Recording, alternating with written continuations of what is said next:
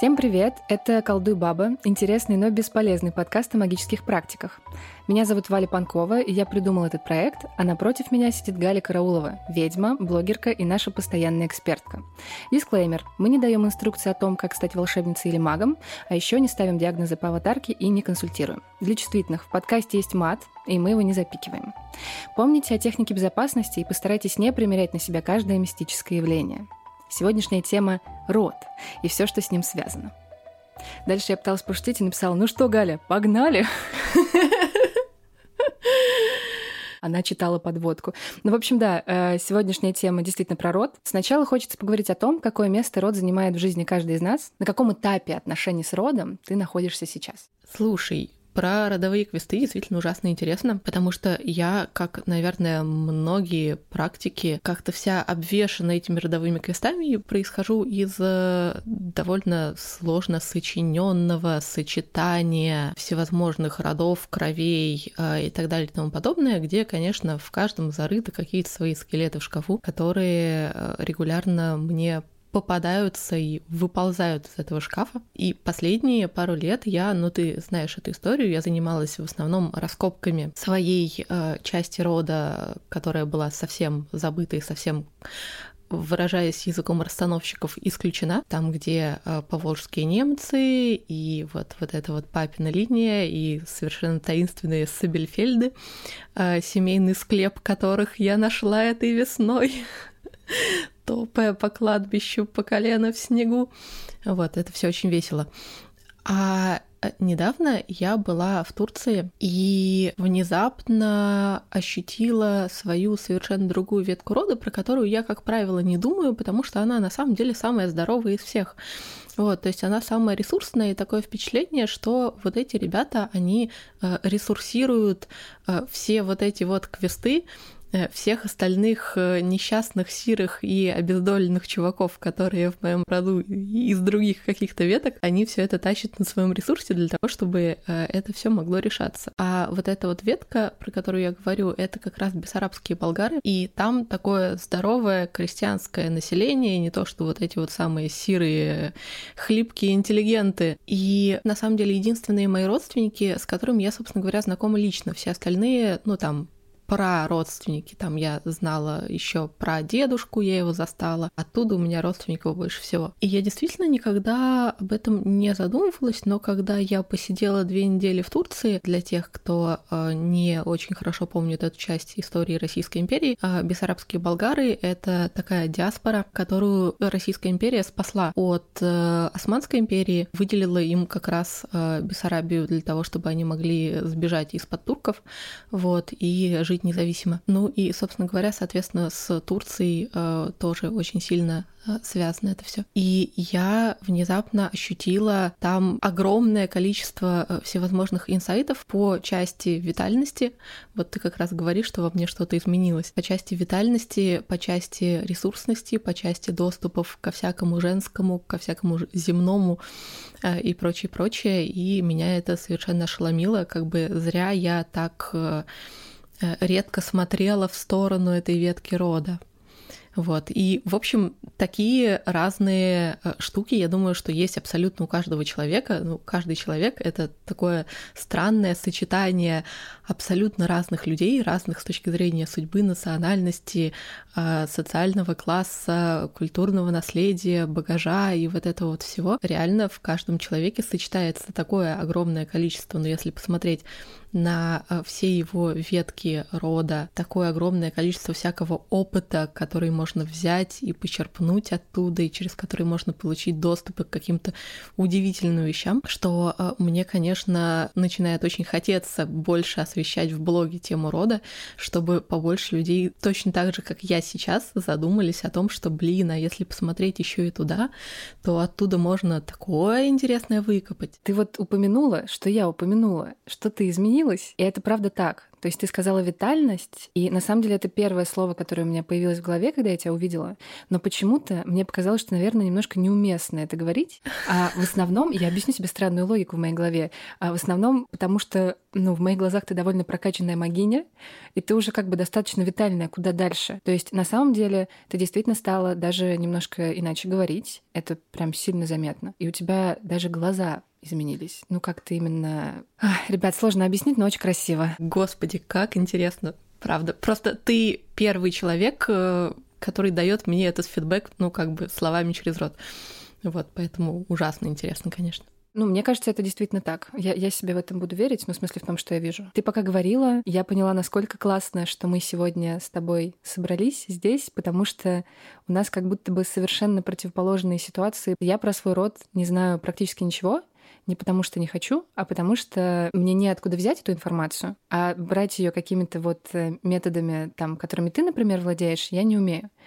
А, и не очень понимаю, как это работает. Было бы, конечно, интересно узнать. Нам подписчики тоже задавали вопросы, я там далее их зачитаю. Слушай, мне кажется, что это очень распространенная ситуация, когда про какую-то ветку рода ничего не известно. Я сама была в этой ситуации, и действительно, правда, если бы не мои магические способности, то я бы про эту ветку рода реально ничего бы не узнала. Но я думаю, что без всяких магических способностей можно все равно получать доступ к любой части своего рода, даже не зная про нее ничего. Во-первых, можно получать доступ ну, такой, знаешь, закрытый, невербализуемый, в смысле не когда ты можешь ткнуть пальцем в какое-то явление и сказать, что типа, а, ну вот это вот я в прадедушку, а когда ты просто чувствуешь, что ты в закрытую имеешь какой-то опыт, ты не можешь точно сказать, какой это опыт, но ты чувствуешь, что вот сам объем, что ли, опыта, который совершенно явно идет к тебе, ну вот знаешь, сифонит вот оттуда. А во-вторых, если говорить не про вот этот вот э, закрытый черный ящик и опыт, который есть у нас не по факту знания, а по факту ну, просто того, что он есть с полевой точки зрения. Если говорить про что-то более вербализуемое, то мне кажется, что тоже примерно каждый человек, э, который не знает э, многого о своих родственниках, но знает себя, а, вполне себе может выделить какие-то кирпичики э, своей, не знаю, личности, своего багажа, своих, не знаю, привычек, э, установок и так далее, которые не укладываются в его воспитание и его собственный жизненный опыт. Ну, то есть вот прям ткнуть пальцем, что типа вот там вот эта вот установка э, у меня понятно откуда, это потому что там, не знаю, учительница по математике мне тройку в третьем классе поставила. А вот эта вот установка, она у меня явно есть, но она с моим опытом личным совершенно никак не согласуется.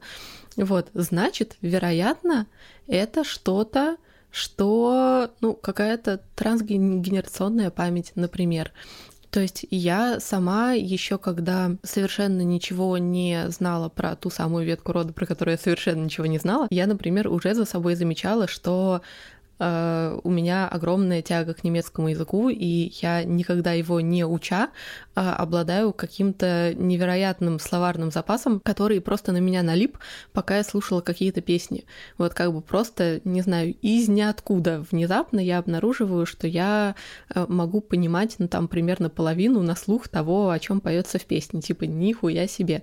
И это вообще непонятно откуда, вот прям, ну реально непонятно откуда. А мы не можем, я просто представляю, как э, в комментариях пишут люди, ну вообще это генетика или что-нибудь такое, ну что типа если у тебя генетически есть э, предрасположенность к, не знаю, пониманию языков, я не знаю, как это правильно словарно произнести.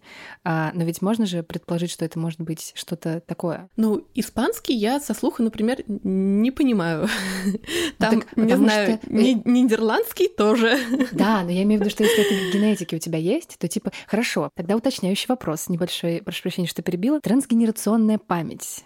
Я удивлена, что я не запнулась сейчас, пока это выговаривала. Можешь чуть поподробнее рассказать? Потому что в целом понятно, что это такое, но все таки мне кажется, есть какие-то нюансы. Слушай, я думаю, что каждое явление, э, абсолютно как каждое явление, ну такое большое явление, оно раскладывается на несколько составляющих. Э, раз уж мы сейчас разговариваем в магическом дискурсе, то на те же несколько составляющих, на которые раскладывается абсолютно любое объемное явление, то есть на составляющую чисто психологическую, на составляющую чисто физиологическую и на составляющую, ну, будем так говорить, полевую.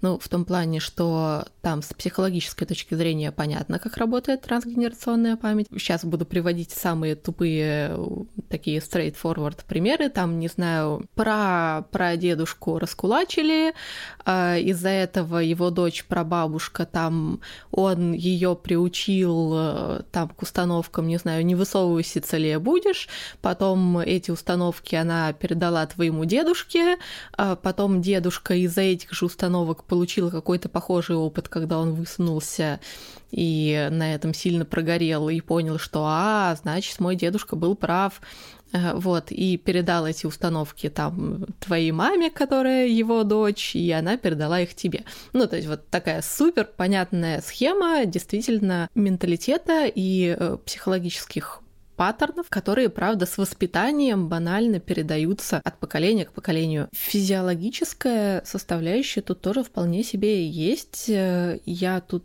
не большой эксперт, к сожалению, вот, но у меня в жизни есть такой опыт, что я была замужем за генетиком, и из э, опыта брака с генетиком я вынесла а, такой термин под названием эпигенетика. Кажется, сравнительно молодая там, ну не наука, но там дисциплина, раздел э, науки, который э, повествует о том, что в общем, действительно опыт, полученный в течение жизни, тоже э, в генах записывается, генетически передается.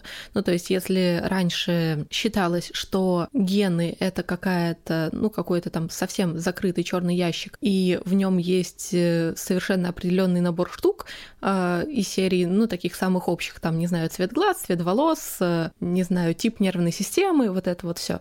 И гены все это дают человеку, а дальше вступает э, там воспитание, образование, личный опыт, социальный слой и вот эти вот все чисто социальные штуки. Ну и, соответственно, что гены на них никак не влияют. А то в какой-то момент выяснили, что действительно опыт, полученный родителями ребенка к моменту его рождения, он укладывается каким-то образом в гены, и, соответственно, генетически передаются вполне себе вот эти вот трансгенерационные травмы. Господи, очень сложное слово, согласна. Очень, очень трудно произносить. Мне так нравится само сочетание. Я сейчас слушаю, и знаешь, это песня для моих ушей, потому что это раздел специально для скептиков. Думаешь, я просто так так подробно у тебя выспрашиваю вроде бы понятные нам вещи. Нет, Галя, это раздел для скептиков. Соответственно, действительно, тоже какая-то какая-то совершенно общая, общая образовательная штука, вроде что там, например, уровень стресса э, обусловлен генетически. Ну, то есть, что вот, не знаю, я живу таким тревожным пирожочком и завидую людям, которые порхают такие все себя как бабочки, которым, в принципе, такие, знаешь, на похую. Типа, уволили, да похрен, найду другую работу получше, там отношения не задались, ну ладно, так, следующий. Всегда казалось, что, ну, может быть, это из-за того, что там, не знаю, у них были не такие требовательные, критичные родители. Вот, и там, не знаю, счастливое детство и вот это вот все. На самом деле, чаще всего это реально просто тупо гены. Ну, то есть человек рождается с каким-то предзаложенным, ну, там, на определенный процент, э, предустановленным привычным уровнем стресса и тревожности. Я не помню точные цифры, но типа где-то на 40-50%, наверное, он предустановленный. Вот, соответственно, он предустановленный тоже не просто так, а потому что, ну, вот как бы наши прабабушки, прадедушки очень много стрессовались, это записалось, к сожалению, в генетику и во всякую физиологию, и реально просто чисто физиологически передалось. Конечно, это всего лишь там 40 или сколько-то процентов, поэтому, соответственно... Всего лишь. Ну, соответственно, работой над собой, психотерапией и прочими прекрасными практиками это можно перекрыть и стать, ну, как бы не таким тревожным пирожочком. Но действительно эти штуки вполне себе такие предустановленный биос. Ну и, собственно говоря, вот эта вот физиологическая часть рода, которая, ну, как бы она никуда от нас не девается. Ну и чисто полевые штуки, то есть вот эти вот все там, не знаю, родовые проклятия, всевозможные родовые квесты. Интересно. Да, и вот этот вот абсолютно незримый опыт, неизмеримый, который ты не найдешь э, в точности там ни в психологии, ни в генах, но каким-то образом он все равно передается и передается довольно явно. Это все уже чисто такой слой энергетический, полевой. Вот такие пироги. Ну, в принципе, все. Э, на этом Расходимся. Да, отлично записались. До следующего раза.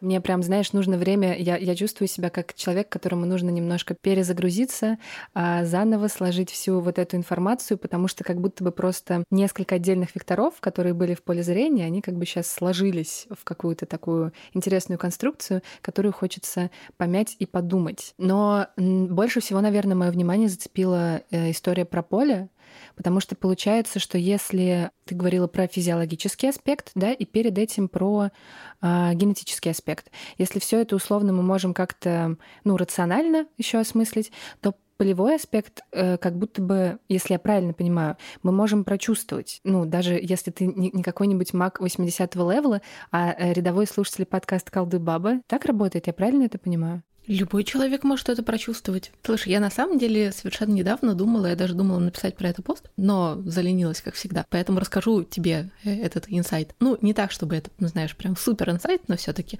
Я э, что-то сидела и думала про само слово ясновидение. Так. И, в принципе, даже если просто разложить это слово на составляющие, в нем же нет ничего сверхъестественного.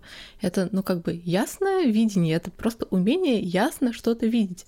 И на самом деле так, в принципе, главный и основной залог ясновидения вот этого прям абсолютно магического, который вот, знаешь, там, не знаю, с челмой на голове, и там ко мне приходит информация. Но это просто не пиздеть себе. Ну, то есть, в смысле, всегда все видно. Ну, то есть, если просто остановиться, там вернуться в тело, прислушаться к себе и посмотреть на что-нибудь там, на какой-нибудь вопрос, на какую-нибудь проблему, реально всегда ясно видно. Ясно видно, когда, например, мужик, с которым ты познакомилась в Тиндере, мудак, и у вас ничего не получится. Ну, то есть ты можешь сколько угодно себе это рационализировать и надеяться, и думать, что, ну, но если ты просто заземлишься и посмотришь на это ясно, ну это же видно. Ну это реально видно. Или там видно, когда, ну не знаю, вот я последний год это наблюдаю, когда твой чувак пытается затеять какой-то проект и не взлетит этот проект.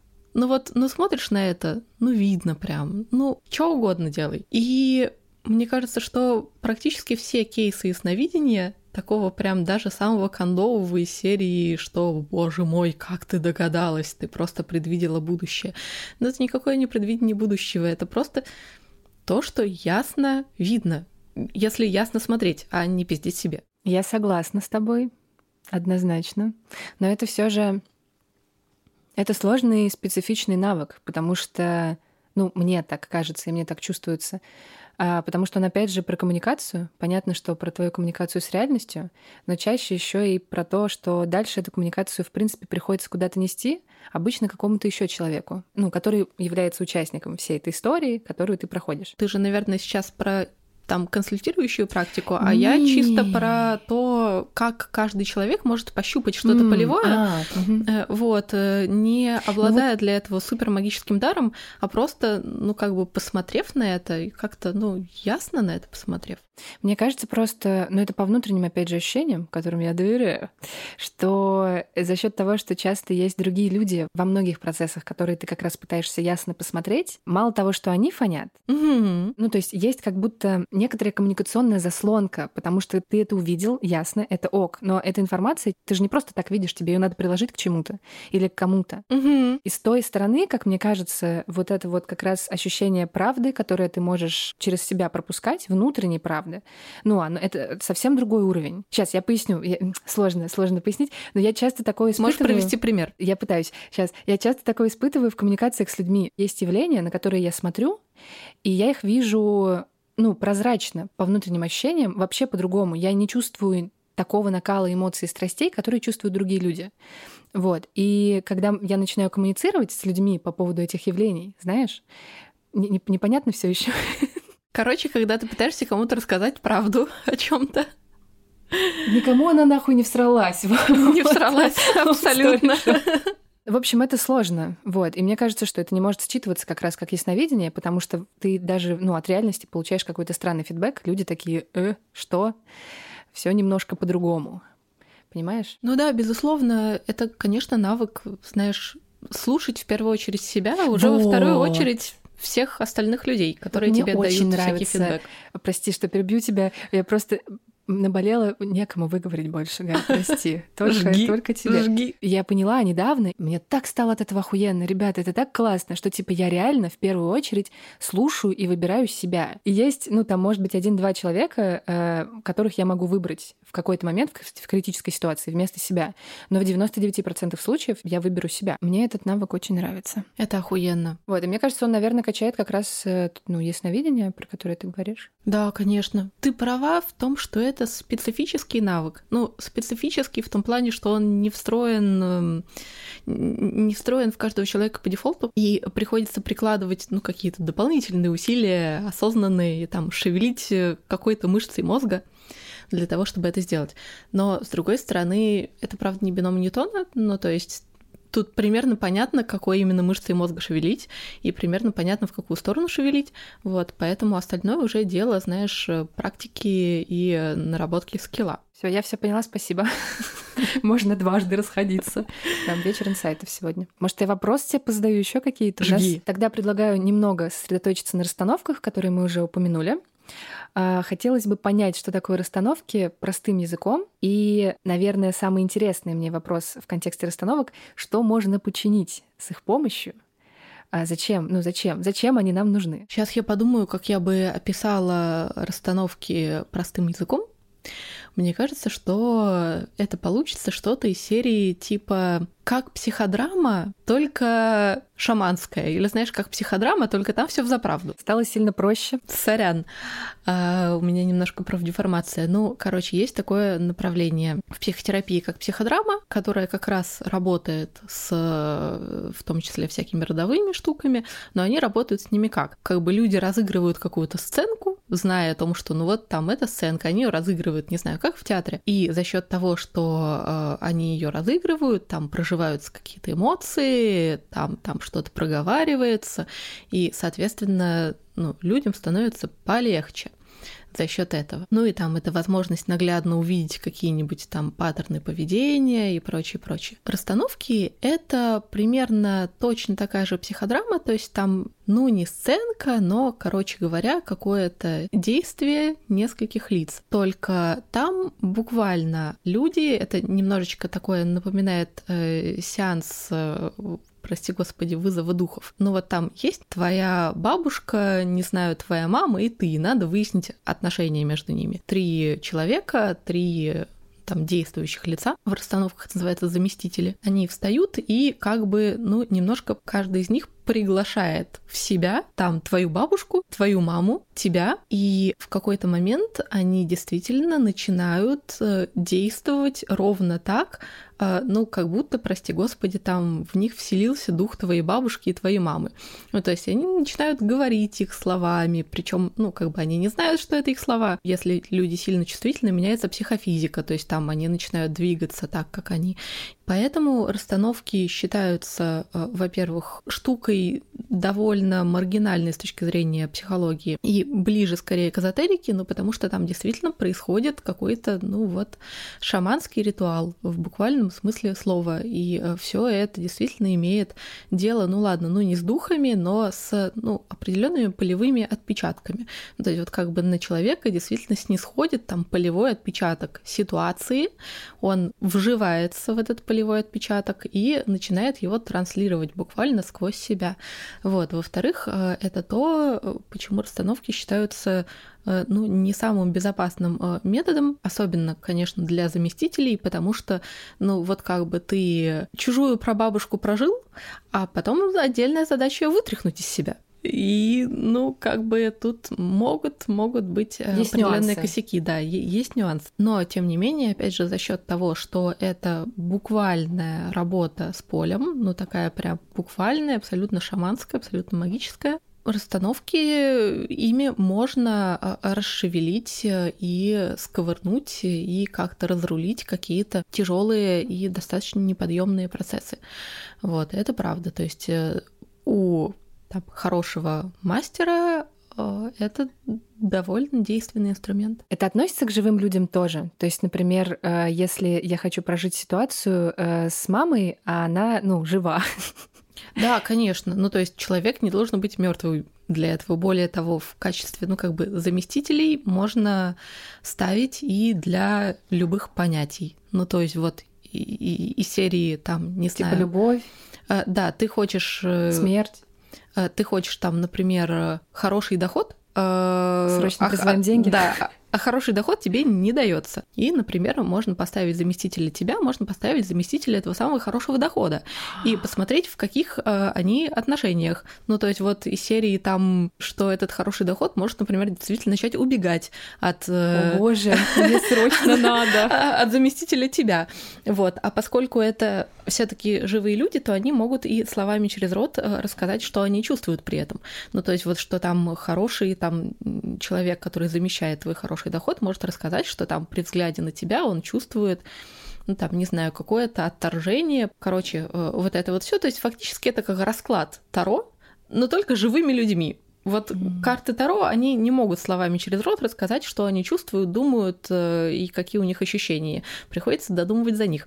А живые люди, которыми ты вот так вот сделал расклад, э, они могут э, рассказать и, соответственно, дать больше информации. В том числе, например, и про тех родственников, которых ты вообще никогда не видел? Да, например. Вау. Ну, то есть я, например, только благодаря э, расстановкам, опять же, у меня семья очень закрытая э, с точки зрения информации, только благодаря расстановкам я узнала, что у э, моей бабушки по папиной линии, короче, матери моего папы, до папы был другой ребенок, который умер. А, я ну об этом была не в курсе, и только после того, как это вылезло э, в расстановках, а я задала прямой вопрос папе, и он сказал, что, ну, да, да, было такое. Боже, возможно, это единственный способ узнать что-то о моем отце, потому что я вообще ничего про него не знаю, а у меня всю жизнь было не его отчество, то есть я, типа, узнала о том, что у меня отчество другого человека, а, два года назад. Охренеть. А год назад на день рождения а, мама рассказала мне, как зовут полностью отца, а, в обмен на то, что я разблокирую ее ВКонтакте. Это сложная долгая история. Э, не а, смешная, не, по сути, но вообще смешная. Некогда объяснять. Да. Вот. И с тех пор э, я пыталась найти его несколько раз, через интернет, и каждый раз, ну даже сейчас на самом деле до сих пор это есть, что типа ко мне подкатывает, знаешь, тошнота такая mm-hmm. какая-то. Интересное ощущение, надо отметить. Но расстановки звучит немножко пугающе. В основном потому, что там есть живые люди. вот, и это, это интересно. Есть над чем подумать. Я опять в очередной раз загрузилась сегодня. Вообще тема сложная, тема прям сложная. Это не про любовь тебе разговаривать, про любовь как-то было полегче, честно Ой, не говоря. про любовь. И, кстати, на тему чисто полевых процессов я прям вижу, как ты действительно по мере того, как разговариваешь про эти штуки, прям утекаешь куда-то вниманием, и, видимо, утекаешь вниманием именно в какие-то свои квесты, которые таким образом немножечко становятся тебе более видимыми. Видимо, я просто цепляюсь, наверное, когда мы по каким-то штукам идем, и меня немножко цепляет. С одной стороны, мне кажется, это все равно прикольно выглядит как драматургическая ткань, даже если она такая немножко пористая в процессе mm-hmm. диалога. Если честно, наши выпуски штуки работают немножко, короче, по ним можно ходить как по арканам. Я тут недавно это поняла. Если правильно сонастроиться, ну, я через это прохожу во всяком случае. Угу. Не буду вдаваться в детали, но я в какой-то момент поймалась на этом ощущении, знатно охуела от этого, но это работает, правда. И как бы я вспоминаю там, например, прошлый выпуск про то, как мы разговаривали, и да, понятно, что там внутри ты уже прошел какие-то квесты вот эти, и, конечно, проще суммировать, когда мы обсуждаем что-то, что ты уже прошел там, про ту же mm самую любовь. А здесь, да, у нас так прикольно получается, что ты как раз в этих местах у тебя, знаешь, там все схвачено, условно говоря, какие-то вот эти дорожки дорожки протоптанные, ну просто гораздо по-другому совсем. Дорожки сквозь ментальную картоху. Именно так. Там уже поля, блядь, сто тысяч раз скопаны, уже просто можно переходить на другую планету. Для меня это все настолько до сих пор, ну, закрыто, что мне, да, сложновато про это разговаривать, просто еще и по тому, как у меня отношения в семье устроены, я к ним привыкла, я их принимаю. Но в диалоге-то это вылезает, то есть ты не можешь это да, до да. конца поджать.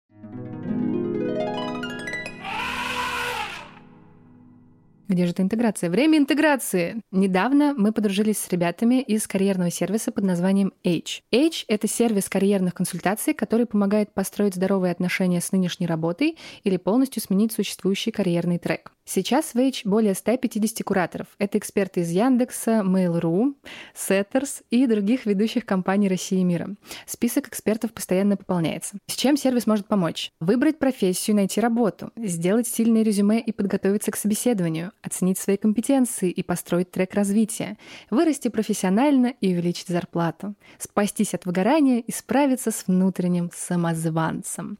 А еще ребята консультируют по вопросам релокации и выхода на зарубежный рынок, что сейчас ну, довольно актуально. У ребят очень классные соцсетки, супер теплая комьюнити, в котором вам всегда помогут советом и дадут ответ на любой вопрос, поэтому мы отчаянно советуем подписаться, потому что внутри очень много всякого бесплатного и полезного контента. В комментариях оставим промокод на консультацию. Ссылки мы тоже прикрепим в описании. Какая полезная интеграция. У ребят очень классная поддержка и супер лояльно, супер клиентоориентированно и вот это вот все. По ценностям внутренним я с ними очень мэтчусь и очень нежно к ним отношусь, поэтому, в общем, советуем. Ты сейчас начала это описывать, я прям обзавидовалась. Ну, то есть мне до такого сервиса пиздюхать и пиздюхать. Как у ребят ты имеешь в виду да. хороший сервис? А, да нормальный у тебя сервис. А что тебя в твоем сервисе не устраивает? Да ладно, я ж всех всегда шлю нахуй и э, бью скалкой по рукам, э, линейкой точнее по рукам. Вот, э, ору, мандю, короче, ты знаешь, э, мне кажется, что я вот как, как бы как комьюнити-менеджер, я такая, что же меня драйверит в моей работе? Конечно же, ценности. Какие у меня ценности? Мои ценности — это чтобы общение в интернетах с брендами было более человечным, более экологичным, чтобы люди научились разговаривать друг с другом. Но в то же время я думаю о том, что с брендами это так, но с блогерами, например, которые строят свои империи, мне кажется, что как раз вот этот их tone of где они могут и нахуй послать периодически, это супер ок. Другой момент, что, например, если ты там делегируешь это штату какому-то, и штат начинает как-то подобным, да. это Нет, странненько. штат нахуй не шлет. На, вот. Нахуй имею право среди нас слать только я. Поэтому мне кажется, что все типа мэтчится. Это знаешь, типа я плохой полицейский, вот, а там э, Дара и ты это хороший полицейский. Отрабатываем память рода. Ага. Есть у меня еще один вопросик в контексте расстановок. Да, вообще вопрос не веселый, вопрос, э, но интересный. А, вопрос про то, как война влияет на род, потому что я пока готовилась, я почитала какие-то статьи, в том числе на, на сайте прекрасной э, женщины Веселага, не скажу имя отчество, угу. ну, известная женщина Елена. Елена. Не без твоего влияния, надо сказать, угу. я ее нашла. Угу. Это очень известная расстановщица, которая, ну, в общем, очень сильно двигает в России эту историю последние лет 15, может, даже 20. И ты у нее училась, насколько я знаю? Да, я у нее училась, я даже прямо сейчас у нее учусь, ну, то есть я вот прямо сейчас у нее на шаманском курсе.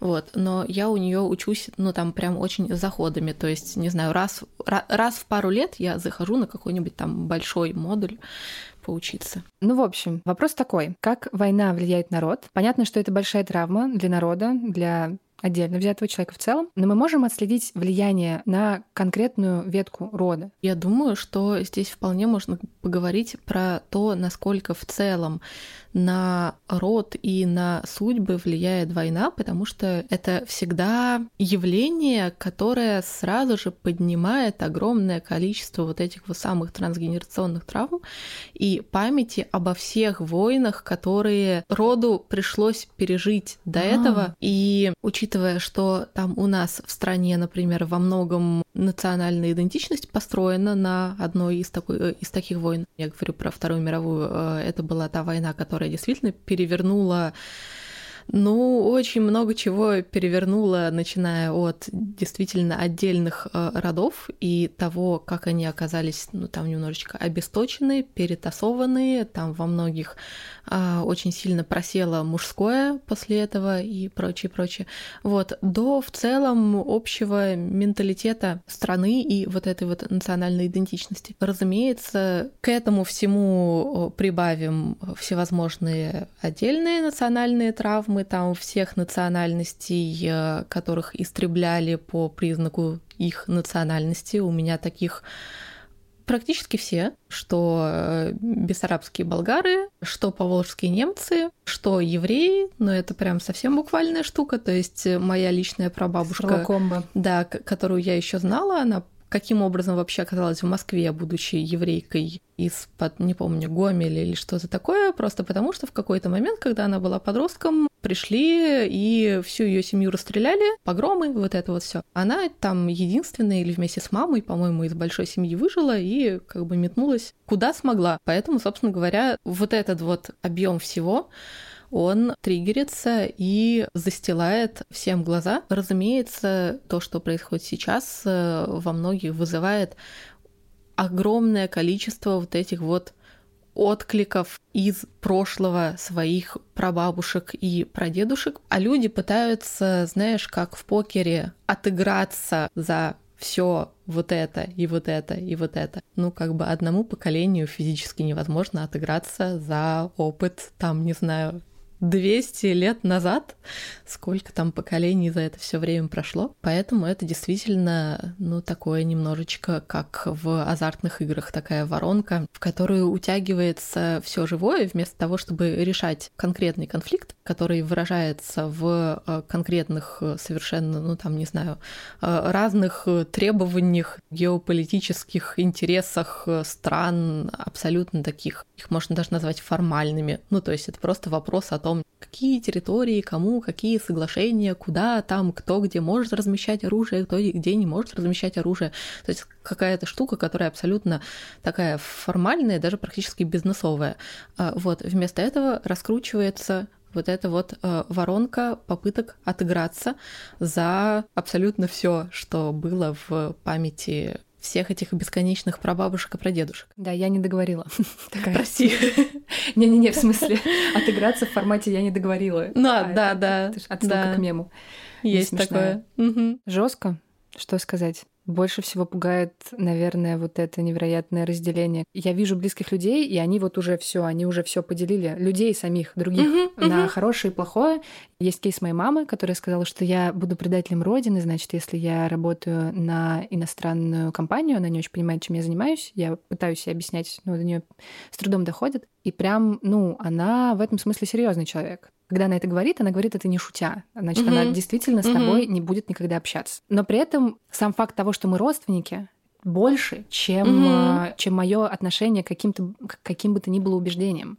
И типа с людьми примерно так же. Блять, какая сложная тема. Я прям говорю, мне знаешь, кажется, Реально что сложная. я несу какую-то херню. Нет, ты несешь ужасно правильные вещи. Я, например, действительно заметила, как для многих людей, для меня в том числе, конечно, этот опыт, правда, принес очень четкое осознание того, что близкие связи и вообще люди реально важнее, чем тот флаг, который стоит у них на аватарке. Ну, вот прям ну, важнее. Прикольно, и мы с тобой это подружки немножко, да, получается? Подвязала, подвязала. Ладно, ну, поговорили о серьезном. Да? Теперь надо о чем-то веселом да, для компенсации. Срочно mm-hmm. разрядиться. Mm-hmm. Давай начнем с родовых проклятий. А миф это или реальность? У нас на самом деле даже есть небольшой кейс от подписчицы. Мне кажется, немножко схожего порядка. Она там задает вопрос про то, что в роду 2-3 поколения назад присутствовали эзотерические способности. У меня тоже есть, но не развиваю. Дальше написывает сны вещи до мельчайших деталей, задолго до событий, плюс разные всякие разности. А, в общем, вопрос такой, э, стоит ли здесь копаться вообще в этом всем или зависит зависит от кейса. Жалко, конечно, что тут с нами нет этой подписчицы, потому что я бы спросила, в каком смысле копаться. А вот э, ХЗ на МБ, все, что я могу тебе ответить да, на этот вопрос. понимаю. Ну, копаться, видимо, развивать, я так предполагаю, и у нее, видимо, ну, у нее ощущение, насколько я поняла, именно про то, что эта порода передается. Почему я подвязала это к вопросу о проклятиях? Потому что тоже передается по роду. вот. Слушай, ты знаешь, с одной стороны, у меня скептическое отношение к вот этим вот всем там потомственная гадалка в четвертом поколении поколении, и там, что вот там моя бабушка была гадалкой и на смертном одре передала мне вот, вот это вот все. В качестве валидации того, что у тебя есть дар, спорно. Как минимум, потому что если мы говорим в той парадигме, в которой по роду, значит, что-то там передается, и в том числе передаются магические способности, то нам придется вспомнить о том, что вообще-то не все в каждом поколении обязательно передается. И, соответственно, тот факт, что там твоя бабушка была гадалкой или твоя бабушка была бухгалтером, и поэтому у тебя все очень хорошо с цифрами, ну, не всегда, ребят, не всегда. Прости, а ты, а ты знаешь этот мем? Там сидит такая э, женщина в теле, на ней э, шляпа, которая это шляпа, блядь, которая ага, распределительная шляпа. Распределительная шляпа, да. И бабл сверху бухгалтерия. Я просто обожаю этот мем, вот, не могла не перебить. Ну вот, Короче говоря, ну не залог. Это тем более, что мы совершенно не знаем про эту бабушку. Была она гадалкой, ну в смысле действительно э, с каким-то, не знаю, подключением, прости господи, к каким-то высшим материям, вот это вот все, э, или просто развлекалась гороскопами из э, газеты. Ну, как бы никто этого не знает. Вот. А, а другое, что на самом деле потребует от нас смотреть на вещи немножко более тонко, чем вот это вот там моя бабушка раскладывала картишки соседкам. Это то, что магические способности ну, то, что мы называем магическими способностями.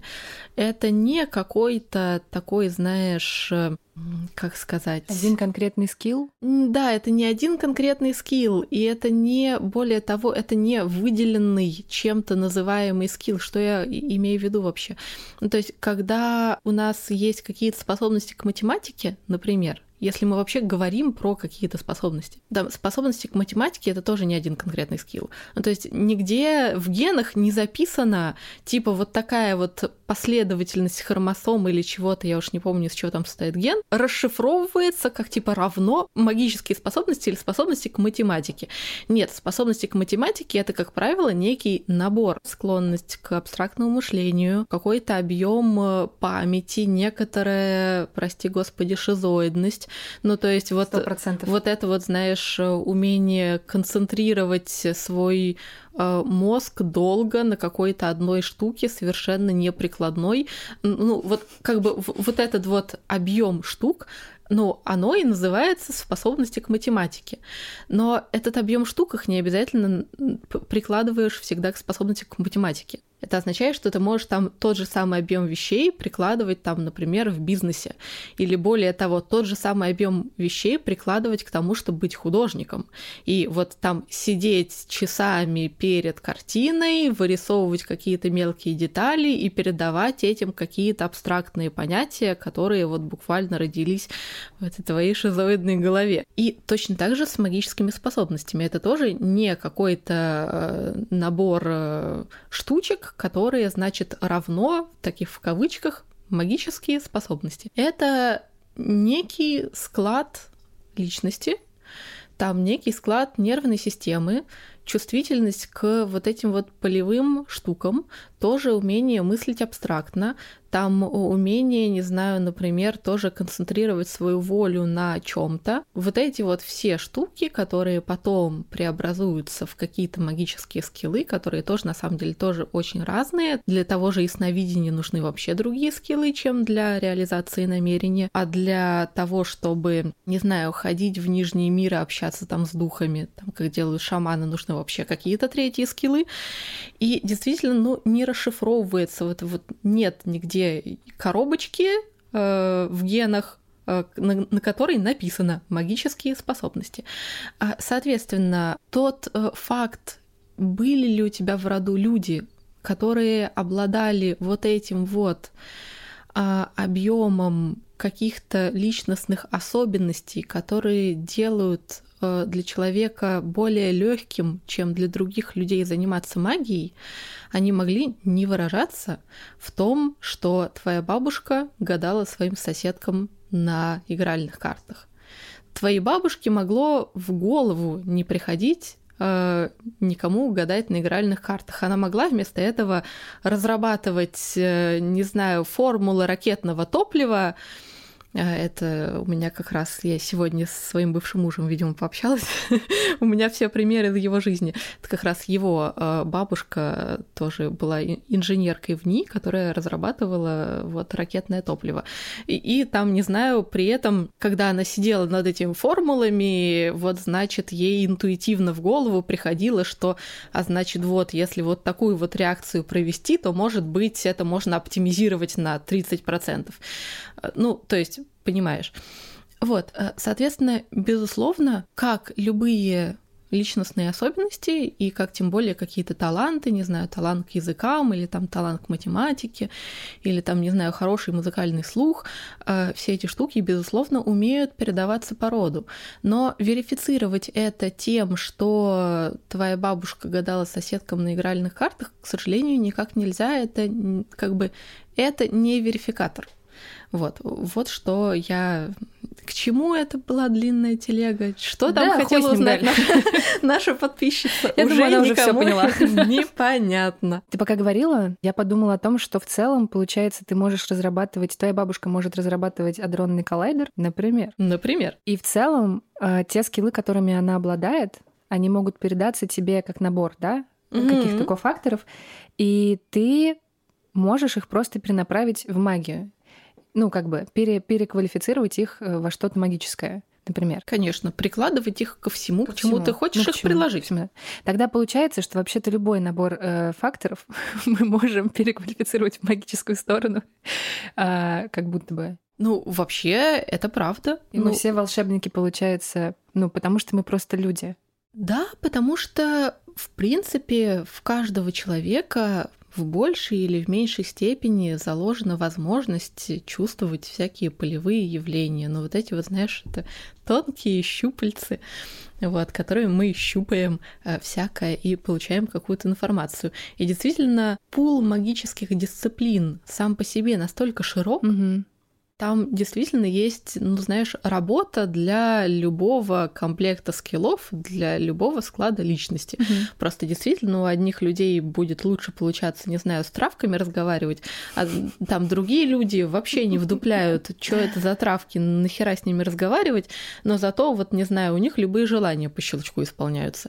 А третьи люди, как не пытаются себе что-нибудь нажелать, ну, не получается у них вообще никак, но зато с ними мертвые разговаривают. Ну, вот как бы... А, да. В принципе, дело закрыто. Все, что я могу сказать. Ребят, мне кажется, можно больше не проговаривать вообще тему способностей. Мне кажется, мы мощно сейчас, мощно прошлись.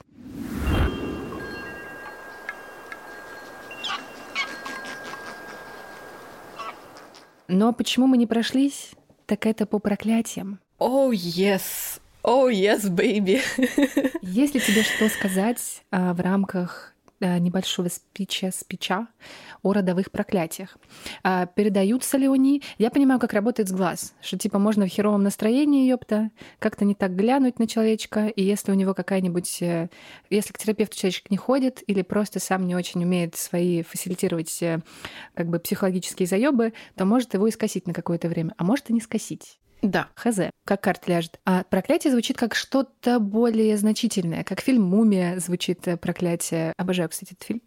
А Брэндон Фрейзер, какой же ты был охерительный, и что же с тобой стало, к сожалению. С глаз и порча, они могут пройти со временем, а проклятие как будто бы звучит как что-то охерительно значительное, что ты сам не можешь снять. Ну, в общем, да, звучит как что-то и киношное, и сложное, и действительно могущее, могущее передаваться по роду. Проклятие это действительно, если мы говорим в какой-то классификации негативных магических воздействий, я тут должна буду сделать дисклеймер о том, что эта классификация тоже довольно приблизительная, потому что разные практики э, могут понимать э, под этим немножко разное, что такое сглаз, что такое порча, что такое проклятие, но вот как бы какое-то воздействие, какой-то практик запишет, не знаю, в порчу, а какой-то практик запишет в сглаз. Это такие немножко диффузные, немножко плавающие понятия. Но действительно, если мы э, разговариваем вот как бы в среднем по больнице, то проклятие это э, я бы сформулировала, опять же, другие практики э, могут иметь на этот счет какую-то другую категоризацию.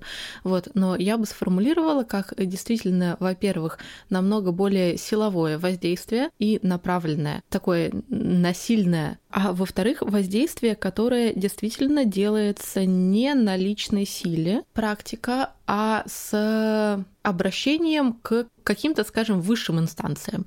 То есть просто взять, э, там, сходить на кладбище и отправить голодных духов пожрать какого-нибудь товарища в э, там а, открытые незащищенные места, это будет не проклятие. Ну, то есть это в... Там, порча. Да, это скорее порча. А венец безбрачия наложить на семь поколений — это проклятие? А венец безбрачия наложить на семь поколений — это проклятие. Вот. Ну, то есть проклятие проклятие — это скорее будет какая-то штука, где мы обращаемся к, не знаю, тому, что называется дьявол, или ну, вот, к каким-то, короче, очень э, высшим, достаточно абстрактным и достаточно, ну вот как бы над человеческим, таким метачеловеческим инстанциям. Каким-то образом отдаем человека или там, не знаю, род человека во влияние этих инстанций, ну как бы нафига это этим инстанциям, это отдельный вопрос, это тоже решается каждым конкретным практикам. Ну, короче, сложная эта штука. Поэтому, безусловно, проклятия существуют. Это действительно достаточно редкая вещь именно за счет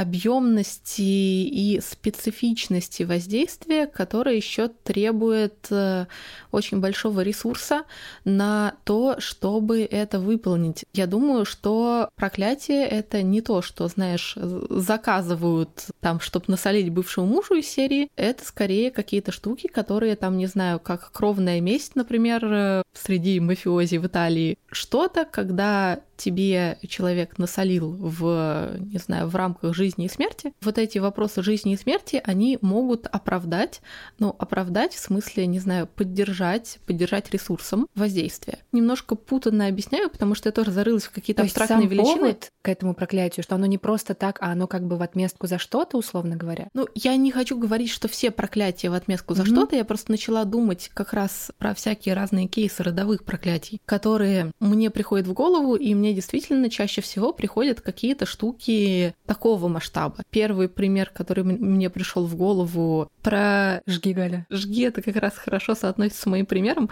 Я просто помню, как я ресерчила для эфира э, про охоту на ведьм, какой-то очень громкий кейс в Америке, уже достаточно поздний, когда, значит, э, сжигали каких-то ведьм, и одна из них, значит, что-то такое сказала нехорошее своему сжигателю, что-то из серии, что вот, значит, тебя за это Бог накажет, и ты захлебнешься своей кровью, а через там какое-то время он умер от внутреннего кровотечения.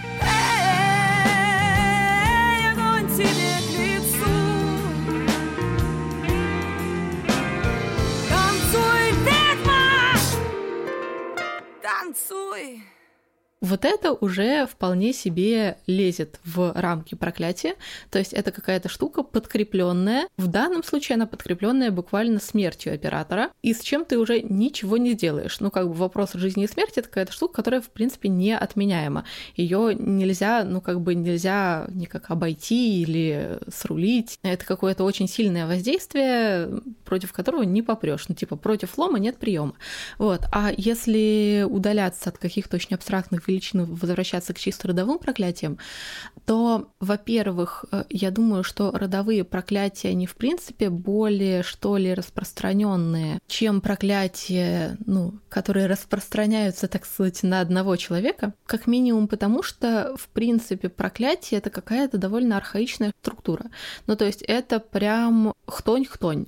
То есть я думаю, что для того, чтобы выполнить проклятие, тоже нужно иметь доступы к очень древним, очень архаичным, э, к очень мрачным структурам и человеческой психики, там, коллективного бессознательного, и полевых структур, сущностей вот этих самых инстанций и так далее. И, в общем-то, в наших поколениях, мне кажется, что человечество потихоньку теряет эти доступы. А вот в там на несколько поколений назад, когда еще было живо вот это вот архаическое, ну, такое крестьянское, может быть, деревенское мышление, там деревенская магия, вот это вот все. И плюс еще были периоды очень насыщенные всевозможными потрясениями, которые как раз рождали э, регулярно эти самые кейсы жизни и смерти, то там, конечно, были довольно такие распространены всевозможные родовые проклятия, которые таким образом докатываются до наших поколений, в которых мы можем их наблюдать как потомки. Я думаю, что сейчас, честно говоря, многие, многие э, люди, которые совершают всякие нехорошие вещи в процессе конфликта, вот я думаю, что потомки многих из них будут нести на себе какую-нибудь хтонь, потому что это действительно примерно тот кейс, который часто рождает, э, ну, проклятие. Прецедент. Да. Согласна. То есть действительно очень много энергии смерти и там ужаса и насилия, которое умеет подпитывать такую структуру, как проклятие, и много поводов, поводов и прецедентов. Но возвращаясь к нашим баранам, у меня, собственно говоря, тоже в роду было э, родовое проклятие, но я уже шестое или седьмое, короче, многое поколение, поэтому я совершенно, на мне оно совершенно никак не отражалось, вот, а там на поколении моей бабушки, например, еще да, и как раз оно э, идет по той самой, самой здоровой, как ни парадоксально, ветке рода, которая у меня есть.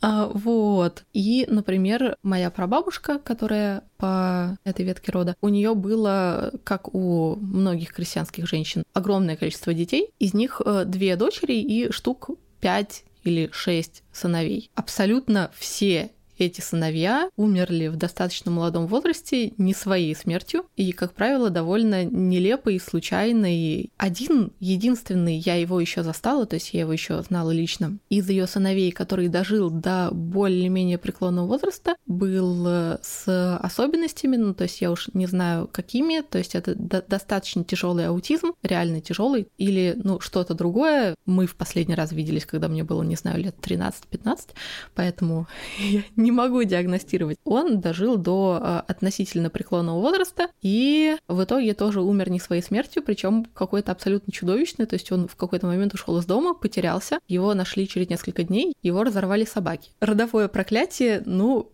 довольно такое хорошее, забористое. Я, честно говоря, совершенно не копалась на эту тему. Ну так, копалась, но вот типа совсем немножечко, что, кто, почему, но я думаю, что тут э, тоже полно было прецедентов, опять же, учитывая национальные особенности, ну, в смысле, что вот, значит, это тоже переселенцы, которые тоже под страхом смерти куда-то бежали и меняли всю свою жизнь, вот, и достаточно часто люди э, организуют себе родовые проклятия, но, опять же, что значит достаточно часто?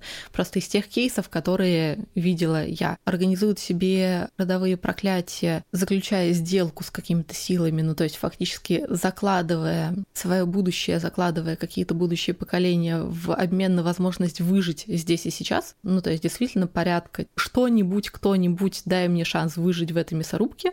А все, что... Этого достаточно да, такой формулировки. Все, что как бы дальше, ну вот как бы отдам за это все что угодно. Ну и оно и отдается. Так что ну, интересная тема, прикольная, занятная. Спасибо, всем спасибо. До свидания. Да, тема охуеть, э, мягко скажем. Я очень много эмоций каких-то испытывала, пока мы сейчас с тобой разговариваем. Я-то думала, что про войну было самое забористое. А знаешь, я поняла такую штуку, что как будто бы меня ментально сейчас таскает по каким-то, ну как будто мы по пластам времени с тобой скачем, mm-hmm. обсуждая это все, и оно буквально телом ощущается. Блин, прости, я, видимо, фаню. Нет, меня все устраивает. У меня так и работает э, психика в целом. Mm-hmm. Она очень рассредоточена и хаотична, поэтому это для меня родные места. Ребят, надеюсь, вы это тоже прочувствуете, это очень интересно.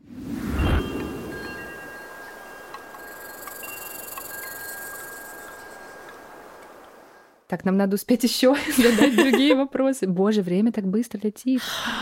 Тема-то интересная. Есть еще, конечно, актуальный для всех вопрос денег. Есть ли какая-то связь между родом и навыком зарабатывать деньги?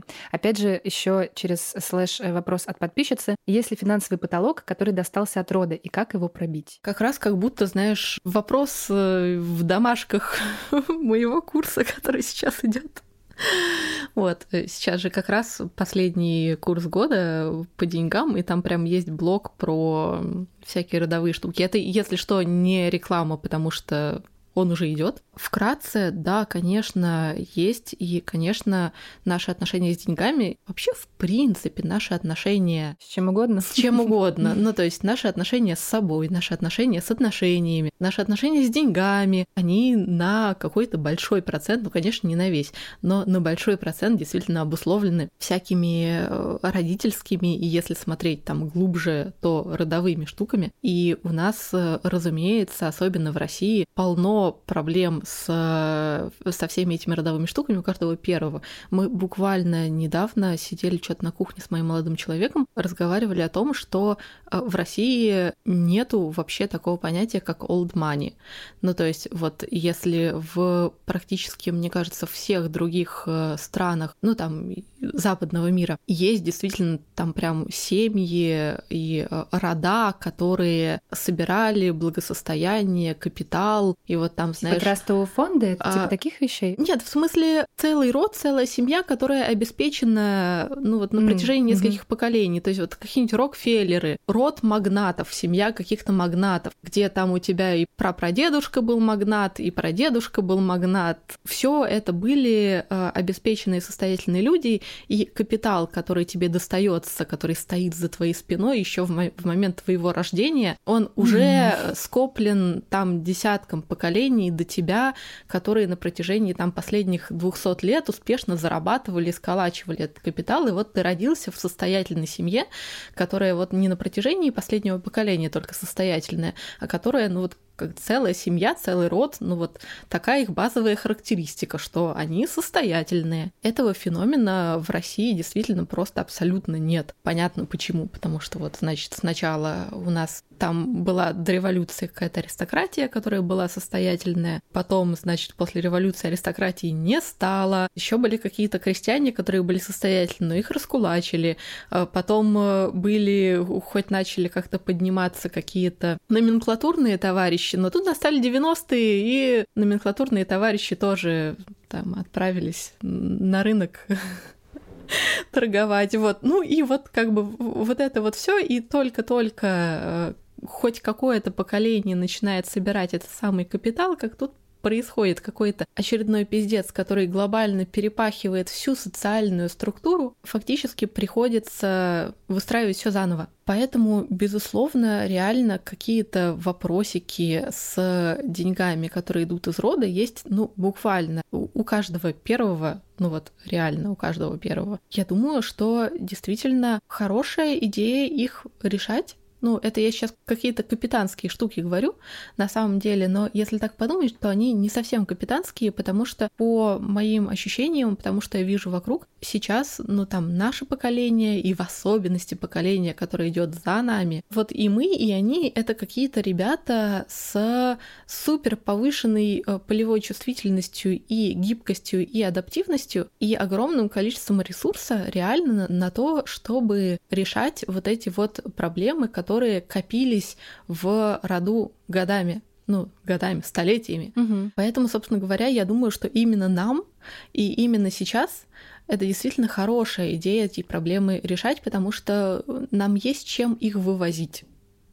Вот. А, собственно говоря, бесполезно решать проблемы, пока тебе нечем их вывозить. Ты их не сможешь решить. А начинаем, как обычно, в таких вопросах э, с лечения кукухи? С лечения кукухи, я думаю, что можно начинать с реально самого банального. Ну вот прям супер, ультра, мега, невыносимо капитанского тоже упражнение, которое я даю на курсе. Мне, мне самой стыдно, что я такое капитанское упражнение даю на курсе, которое я продаю за деньги. Вот прям честно стыдно. Но большинство людей этого не делают, и большинство людей впервые в жизни делают это, когда, опять же, приходят ко мне на курс. Дай угадаю, дай угадаю покупать что-нибудь для себя? Нет, я сейчас про, про чисто родовые штуки. И в итоге реально чисто за счет того, что их на курсе домашка заставила это сделать, они приходят э, потом обратно в домашки с вот таким мешком ментальной картохи и такие типа вот это я вскопал. Ну так вот, просто тупо расписать генограмму, ну в смысле вот родовое дерево, а. и выписать какое отношение там к деньгам, к имуществу, к зарабатыванию, к самореализации у кого было.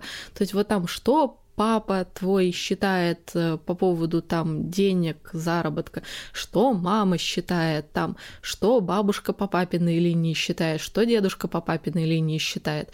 И вот на сколько, ну там, про кого знаешь, хотя бы по каким-то обрывочным сведениям из серии, там, когда тебе папа говорит, что вот, когда я был маленький, мой дедушка мне говорил, что там, не знаю, всяк сверчок знает свой шесток. Хотя бы по таким сведениям просто выписать, у кого вообще вообще какие мнения э, и вообще какие, даже неважно, про мнение ты можешь не знать, но даже фактические взаимоотношения, то есть кто был богатый, кто был бедный, кто там много трудился, чтобы заработать, кто там наоборот, не знаю, просто удачно вышел замуж в богатую семью. И когда ты потом смотришь на эту картинку, ты, во-первых, реально очень много понимаешь про себя, ну вот прям по чесноку очень много. А во-вторых, ты начинаешь видеть и тот опыт, который ты можешь взять, у кого-то. То есть, например, там у тебя есть затык с тем, что там, например, чтобы мужчина тебе дарил подарки или вот там что-нибудь в этом духе. А ты знаешь, что твоя прабабушка, она вот там была никем, а потом супер удачно вышла замуж, и ее муж всю жизнь обеспечивал. Значит, у тебя так или иначе есть доступ в твоей крови зашитый к возможности там выбирать богатых мужчин. Ну, условно говоря, банальный пример привожу. И в-третьих, ты действительно сразу видишь те дырки, которые тебе тебе придется закрывать. Я что хочу сказать? Я, во-первых, хочу сказать, что то, что кажется тебе капитанским э, каким-то... Как ты это называешь? Капитанский вопрос, капитанский совет, капитанская методология? Ну да, короче, капитан очевидность. А, угу. самые вроде бы очевидные штуки, как правило, самые неочевидные на самом деле. То есть, типа, когда ты в моменте их произносишь, что ты такой, а, действительно, можно было и так. Ну да, потому что ты всегда думаешь, что ну это же очевидно. Зачем, типа, мне уделять этому свое внимание, если это и так очевидно? И в итоге ты про это не думаешь думаешь. Потому Но что тебе кажется, что про это можно и не думать. Это супер крутое упражнение. Короче, я пытаюсь выразить свое восхищение какое-то. Я делаю примерно такие же штуки в разных областях. Ну, то есть это, эта калька, она работает на все, конечно, это очень удобно. Ну, и да, на любовь, конечно, и на хуёвь, и на любую херь. Вот. И правда рабочая херь. Вот. Да. Два, два раза сказала да. херь. Всем советую. Поэтому, да, может быть, оно для тебя уже просто звучит, а ты знаешь, как глупые вопросы. Ну да, да, да. Которые серии, тебе очень Ну я сложно. же это да. понимаю. Почему вы этого не понимаете? Есть это же все херня. понимают, да. если я это понимаю. Абсолютно с тобой согласна. Но у меня появилась прививка от этой херни в тот момент, когда я вот стала уходить в digital и комьюнити-менеджмент, потому что там нет такой истории, как глупый вопрос. Ну да, тебе все равно придется на него отвечать. Да, не токсично, а, не, Ох. ну вот это вот все моя любимая рубрика. Святой ты человек. Истинно тебе говорю, святой. Галь, спасибо тебе большое за этот выпуск. Он был совершенно замечательным, как мне кажется. Я считаю, это получился отличный подкаст. Просто гениальный. У нас с тобой вот прям от выпуска к выпуску все огненнее и огненнее. Что же будет дальше? Это очень интересно, потому что мы еще редко видимся, и как будто, знаешь, качество должно падать, потому что в моем понимании, чтобы качество повысилось, надо а, больше ебашить, набивать руку. А получается так, что мы с тобой, видимо, чего-то нахватываем, как-то, может быть... Да, мы просто накапливаем, накапливаем, накапливаем а потом выдаем. А потом выдаем, да. И это работает. То есть я вот прям на прошлом выпуске оценила уже разницу, то есть я уже могу прошлый выпуск, мне не стыдно советовать друзьям. Я так и говорю. Ну, в принципе, все остальное можно слушать, потому что у меня такие друзья, они там много музыкантов, много творческих людей. Часто я не люблю слушать и смотреть то, что делают мои друзья. Я их очень люблю, но часто О, мне я тебя просто... понимаю. Как будто бы, знаешь, из-за того, что я теперь тоже что-то делаю, я могу, ну, снять эту ответственность с себя и сказать, mm-hmm. что типа, да вы, да не надо. Нормально все. По традиции, вы можете вложиться в подкаст рублем, чем очень поможете проекту. В конце каждого выпуска мы упоминаем всех, кто поддержал нашу затею. Сегодня это «И стало легче» или «Аня» с восклицательным знаком, Наталья Женгель, Валерия, Аня Тай, Ольга Королева или Королева, там без буквы «ё», Эльмира Аскерова и Алиса. Низкий вам поклон, дамы. Это был подкаст «Колу баба». Над проектом работают ведущие Вали Панкова и Галя Караулова, иллюстраторка Нина Шибалкина, композитор Влад Степанов, а также приглашенная редакторка Александра Гладкая. Подписывайтесь на наш канал в телеге и той сети, которую нельзя назвать. Все ссылки оставим в описании. Скоро услышимся! thank you